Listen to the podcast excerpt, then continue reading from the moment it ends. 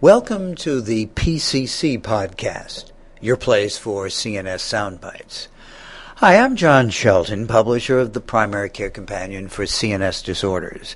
In the next 30 minutes, I'll bring you up to date on the important peer-reviewed research and reviews from our latest issue. Let's get started. Psychiatric patients have been reported to have lower vitamin D levels than the general population. Low vitamin D levels are also associated with cardiometabolic risk factors like hypertension, diabetes, and obesity, which in turn are common in psychiatric patients. A study was conducted among inpatients of a Virginia hospital to look at the relationships between vitamin D status, cardiometabolic risk factors, and psychiatric illness to see if vitamin D supplementation would be a benefit. Serum 25 hydroxy vitamin D levels, metabolic variables, and brief psychiatric rating scale scores were measured in 290 patients, and the researchers determined their correlation with vitamin D levels at baseline and after vitamin D treatment for up to 12 months. Low vitamin D levels were common in these patients. Nearly half had levels that put them at risk for poor bone health. Vitamin D treatment was easy and inexpensive, but the required doses varied among patients. This finding suggests two things that patients might benefit from screening for low vitamin D levels, but also that if they do receive vitamin D treatment, their levels will need to be measured periodically to make sure they stay in an appropriate range.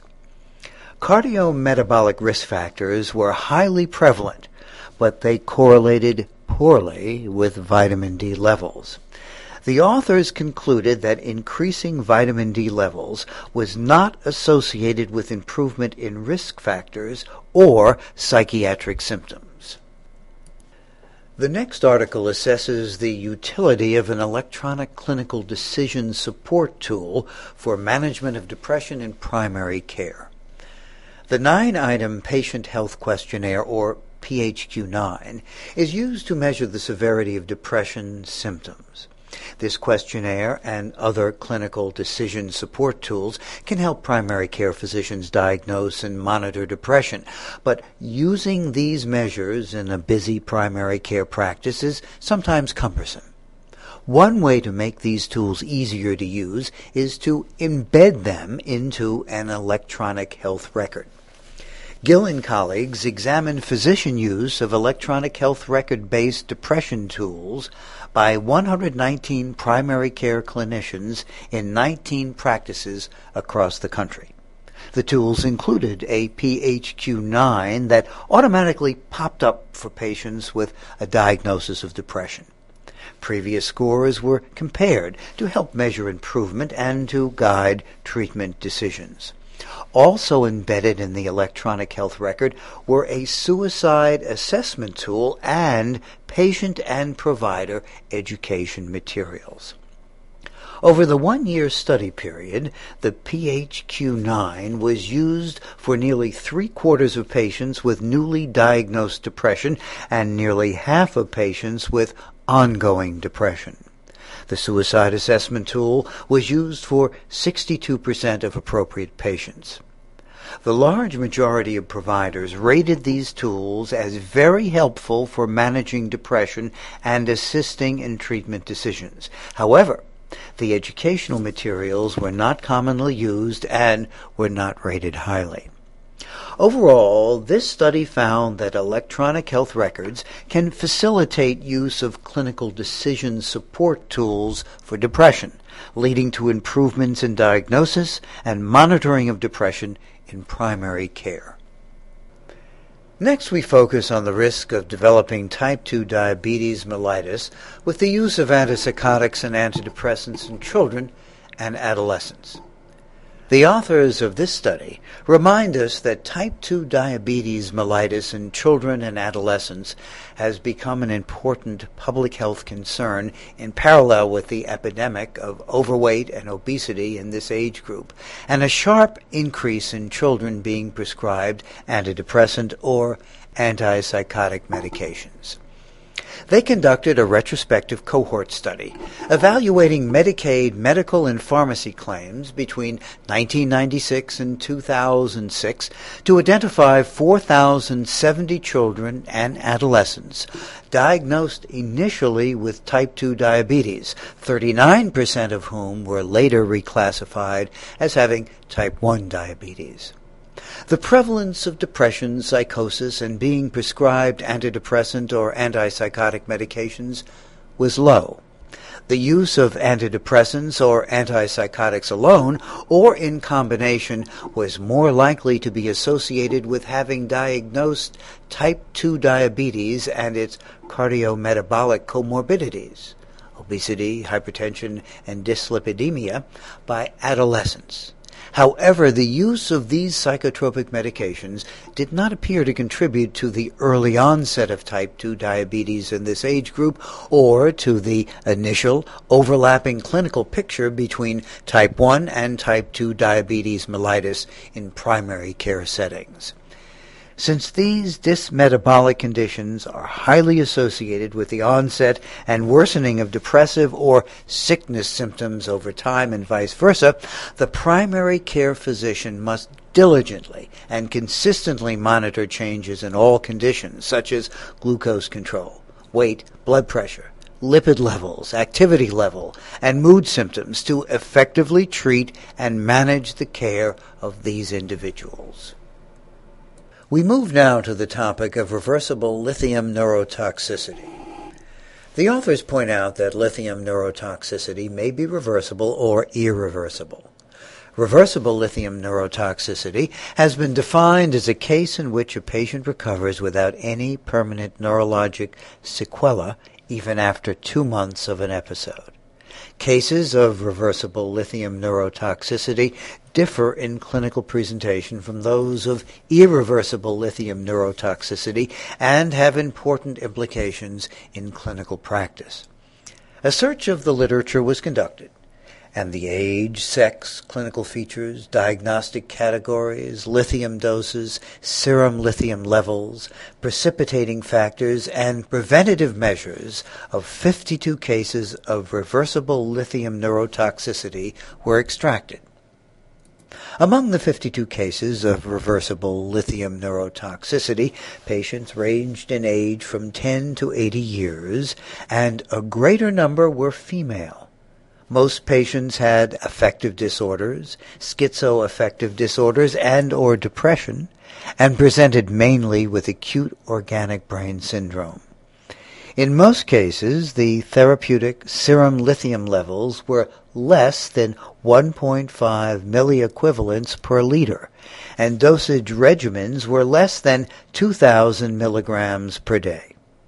Specific drug combinations with lithium underlying brain pathology, abnormal tissue levels, specific diagnostic categories, and elderly populations were some of the precipitating factors reported for reversible lithium neurotoxicity. Preventative measures were also described.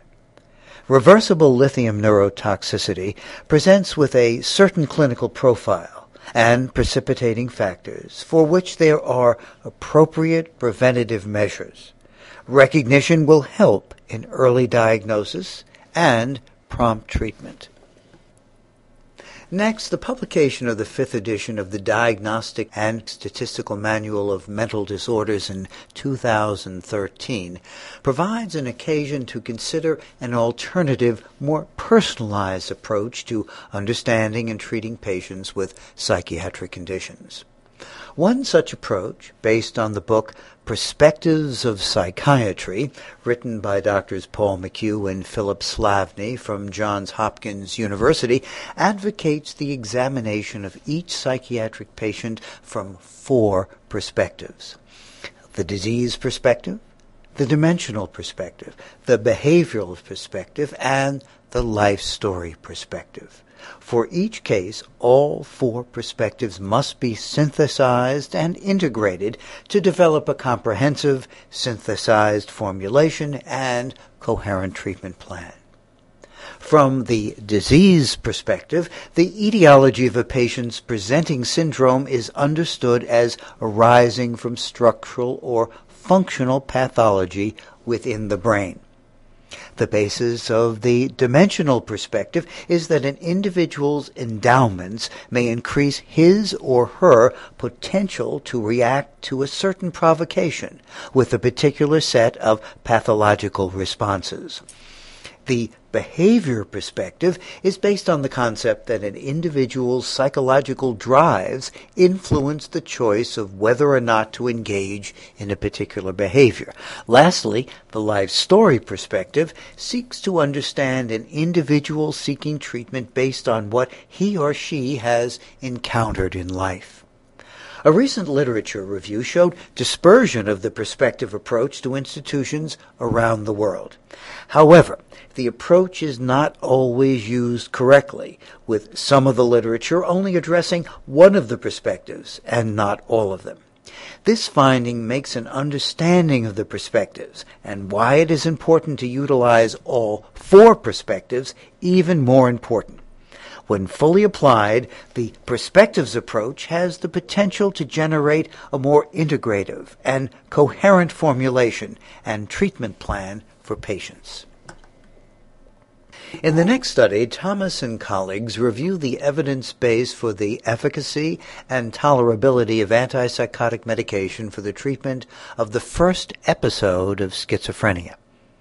The authors searched Medline databases for published articles in English over the last 25 years on choice of antipsychotic treatment for the first episode of schizophrenia with an emphasis on efficacy and tolerability of antipsychotic drugs in the acute phase of psychotic illness. They found that presently there is no convincing evidence to guide clinicians in choosing a single first line antipsychotic that is effective in treating positive and negative symptoms of the first episode of schizophrenia.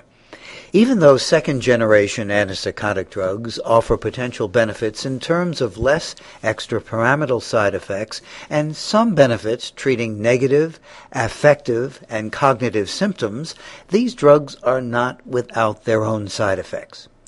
The authors conclude that with the introduction of a number of second generation antipsychotic drugs, there have been significant advances in antipsychotic drug treatment over the last decade. However, Despite these advances, there are still a number of limitations in continued use of some antipsychotic medications due to their efficacy and tolerability issues in the acute and early maintenance phases of psychosis.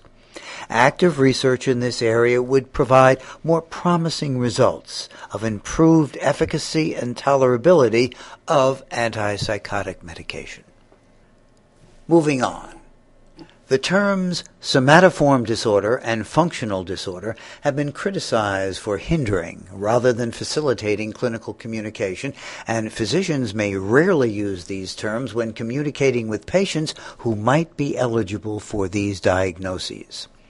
However, no study has yet examined the extent to which patients at risk for these disorders are familiar with the diagnostic terms. Therefore, the primary aim of the next study was to examine whether people at risk for somatoform disorder or those with medically unexplained somatic symptoms are more familiar with the two terms than others. 2,470 participants in a representative German population sample were asked whether they were familiar with the terms somatoform disorder and functional disorder. Socio-demographic variables, unexplained physical ailments, doctor visits, depression, and anxiety were also assessed. Of the sample, 19.5% reported being familiar with the term somatoform disorder, and 54% reported being familiar with the term functional disorder. Participants with medically unexplained symptoms did not have a higher probability of knowing the terms compared to all others in the sample. Participants with a potential somatoform disorder did not differ in their familiarity ratings from the others. The authors of this study conclude that these diagnostic terms are probably not commonly used by physicians in routine clinical communication with patients suffering from unexplained medical symptoms. Future empirical research should investigate whether the currently proposed diagnosis, complex somatic symptom disorder, can solve current problems of acceptability, communication, and adequate treatment. In the next article, the case is presented of a 46 year old woman with long standing episodic severe depression who discontinued venlafaxine over a four week taper after taking the antidepressant for eight years. The patient experienced severe discontinuation syndrome. Panic and relapse of depression occurred two months after achieving discontinuation, and the development of tinnitus took place concurrently to the discontinuation. The author found cases in the literature in which tinnitus was experienced when the antidepressant was started and ceased when the antidepressant was stopped. However, the patient presented here experienced tinnitus as a discontinuation symptom, and it persisted even after the antidepressant was reintroduced. It is suggested that a long taper of 6 to 24 months may be necessary in order to discontinue an antidepressant successfully. Next, have you ever had to evaluate and manage a patient who has inserted a foreign object into one or more of their bodily orifices? Have you wondered why he or she did it and have been surprised by your reaction to their behavior? If you have, then the latest case vignette in our popular series, Rounds in the General Hospital, from Dr. Theodore Stern and colleagues at Massachusetts General Hospital, should serve to elucidate some of the issues faced by physicians who care for these patients. Now we invite you to engage in an interactive CME case study from the Banner Alzheimer's Institute. The Banner Alzheimer's Institute Case Conference is a weekly event in which physicians and staff discuss challenging cases of patients seen at the Institute's Memory Disorder Clinic. In this issue of The Companion, we highlight the case of an 88 year old woman with insidious onset and gradual progression of short term memory difficulties with mild anomia that gradually worsened over time. She was having difficulty with orientation to date tracking appointments, and recalling details of recent events and conversations. She also had developed delusions and visual hallucinations. Does the patient meet criteria for dementia? Does she have Alzheimer's disease or an underlying psychiatric disorder? What should her treatment plan entail? Answer these and other questions about this patient case and find out how your colleagues who attended the weekly case conference responded to this exciting offering. Finally, the concept of life stage has been useful for treating a variety of people at different times of their lives. And when serious illness brings restrictions, a new life stage can be said to follow. In a manner similar to those individuals who are admitted to hospice, some patients who learn to call the nursing home unit their home outlive their commitment. When they leave the place that they expected their life to end, a new life stage can also be said to begin. In this case presentation from this issue's Psychotherapy Casebook, read how a psychotherapeutic intervention helped a 70 year old man who was admitted to a nursing home unit at the end of life and anticipating death enter a brand new life stage and return home to his family. Thanks for joining me for this summary of offerings from our current issue of the Primary Care Companion for CNS Disorders. Please visit us online at primarycarecompanion.com for new postings, including a variety of letters, the opportunity for continuing medical education credit, and special web-based interactive content. This is John Shelton signing off. I hope you will join me for the next installment of the PCC podcast, your place for CNS Soundbites.